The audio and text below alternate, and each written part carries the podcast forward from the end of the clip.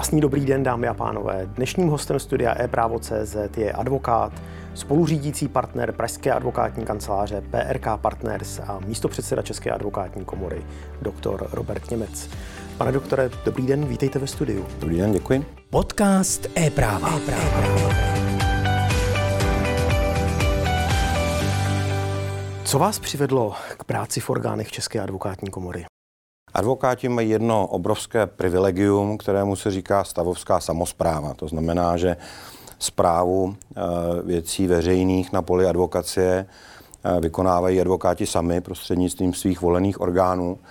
A já jsem v určitém období svého života považoval za přirozené a správné, abych se práci na advokátní komoře podílel. Eh, určitým podnětem k tomu byla také skutečnost, že pražské a mezinárodní advokátní kanceláře v minulosti, o které můžeme hovořit jako minulost před více než deseti lety, nebyli na komoře příliš zastoupeni a v některých případech se tak stávalo, že advokátní komora nebyla eh, detailně obeznámena se specifiky výkonu advokacie ve velkých advokátních kancelářích. A já, stejně jako jiní kolegové eh, z velkých advokátních kancelářích, jsme měli dojem, že je nezbytné se do činnosti a práce na advokátní komoře zapojit, abychom tuto situaci trochu změnili a řekněme smazali rozdíly mezi eh, advokáty, kteří vykonávají advokaci samostatně a advokáty, kteří vykonávají advokaci v advokátních kancelářích. Končí vaše druhé funkční období v představenstvu. Na co jste hrdý? Co se vám během tohoto funkčního období podařilo prosadit? Já myslím, že nejvíce můžeme být hrdí na to, že advokacie nadále zůstává samozprávnou a nezávislou stavovskou organizací, která vykonává veřejnou zprávu nad advokáty nezávisle na státních orgánech. Ono to samozřejmě může znít jako triviální, samozřejmá věc, ale je potřeba si uvědomit, že v dnešním světě to tak úplně samozřejmé není a myslím si, že postavení České advokátní komory je velice kvalitní, pokud zejména provedeme srovnání s některými zahraničními advokátními komorami nebo s jinými právnickými profesemi. Jak byste identifikoval největší dnešní problémy advokacie? S čím se advokacie potýká? Myslím, že největším dnešním problémem advokacie je eh, postavení advokáta v dnešním právním světě. Jako typický příklad bych uvedl eh, advokáta jako povinnou osobu v oblasti AML, kdy eh, stát, a nejenom Česká republika, ale obecně státy Evropské unie i další, eh, mají tendenci přenášet na advokáty určité povinnosti v oblasti boje proti praní špinavých peněz a financování terorismu. A některé povinnosti advokátů eh, v těchto souvislostech narážejí na takové tradiční principy advokacie, jako je důvěrnost vztahu mezi advokátem a klientem a advokátní mlčenlivost. Plnění těchto povinností pro advokáty je něčím ne zcela přirozeným. A to se netýká jenom eh, předpisů AML, to se týká i dalších předpisů v oblasti uh, daňového práva, jako jsou směrnice DAC 5 a DAC 6. A uh, to jsou samozřejmě problémy, které uh, způsob výkonu advokátního povolání do značné míry ovlivňují. Dalším problémem je výskyt nových informačních technologií, které advokáti buď používají a používat chtějí, a rádi by je používali i při výkonu své práce, například v soudním systému. Některé projekty v tomto ohledu se daří realizovat, některé, některé méně. Blíží se s ním České advokátní komory 22. Eh, října. Eh,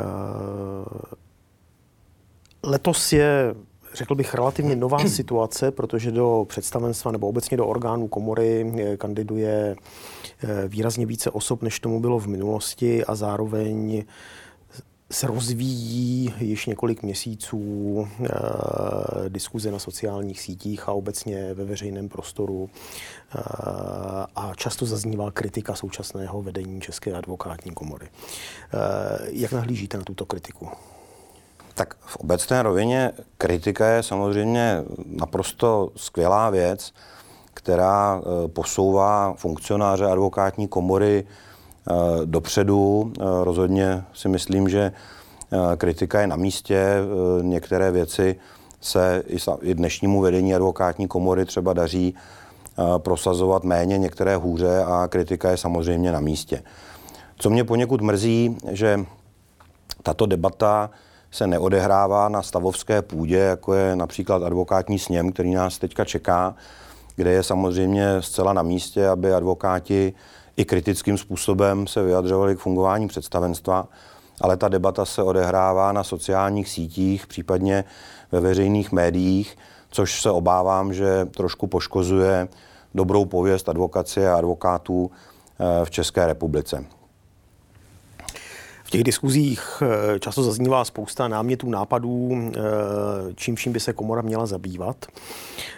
Čím podle vás by se komora měla zajímat a čím by se naopak zabývat rozhodně neměla? Tak ono, čím se advokátní komora zabývá, je do velké míry dáno zákonem o advokaci. Eh, já to budu znovu opakovat. Komora je eh, samozprávná organizace, která vykonává veřejnou zprávu na poli advokacie a proto eh, podstatná část nebo podstatná většina činností, které dělá, je dána tímto regulatorním rámcem. Komora zároveň vedle činnosti kontrolní, kárné, vykonává činnost regulatorní, kde by podle mého názoru měla eh, vytvářet moderní regulatorní rámec, v rámci kterého advokáti mohou vykonávat eh, svoje svobodné povolání. Nad rámec toho samozřejmě komora do jisté míry eh, v některých oblastech má a může advokátům pomáhat právě zejména splněním třeba regulatorních povinností. Už jsem zde zmiňoval poměrně náročné povinnosti advokátů v oblasti takzvaných AML předpisů, kde si myslím, že je naprosto na místě, aby komora byla advokátům nápomocná.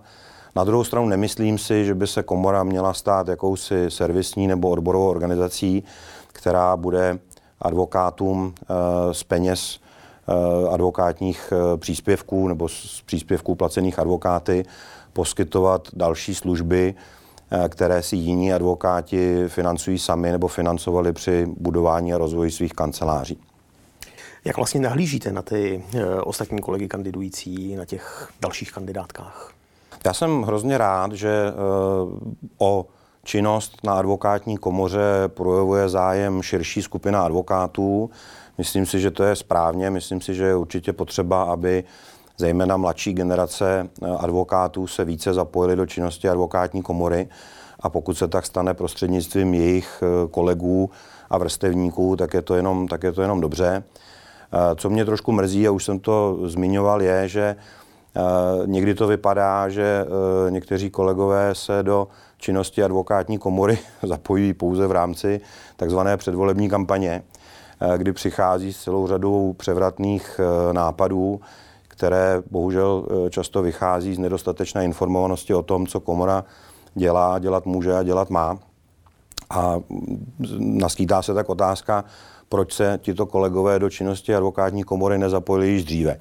Ono totiž eh, činnost na advokátní komoře není jenom výkon funkce ve volených orgánech, ale jak vidíme eh, z řady celých našich kolegů, nebo z celé řady našich kolegů, eh, kteří se účastní práce v odborných komisích, kdy pomáhají advokátní komoře s přípravou odborných stanovisek nebo komentováním legislativních návrhů, tak je celá řada činností, které advokáti pro komoru, pro komoru mohou, mohou dělat. A je potřeba si uvědomit, že komora jako poměrně malá organizace samozřejmě není schopna svými vlastními silami zajistit eh, celou řadu agent, zejména třeba právě na poli legislativním a neobejde se bez pomoci eh, advokátů. A je tedy škoda, že někteří kolegové, kteří se rozhodli kandidovat do představenstva, svůj zájem o činnost advokátní komory neukázali již dříve právě zapojením se do takovýchto dobrovolných činností. Uh, jaké jsou osobní priority, s nimiž kandidujete do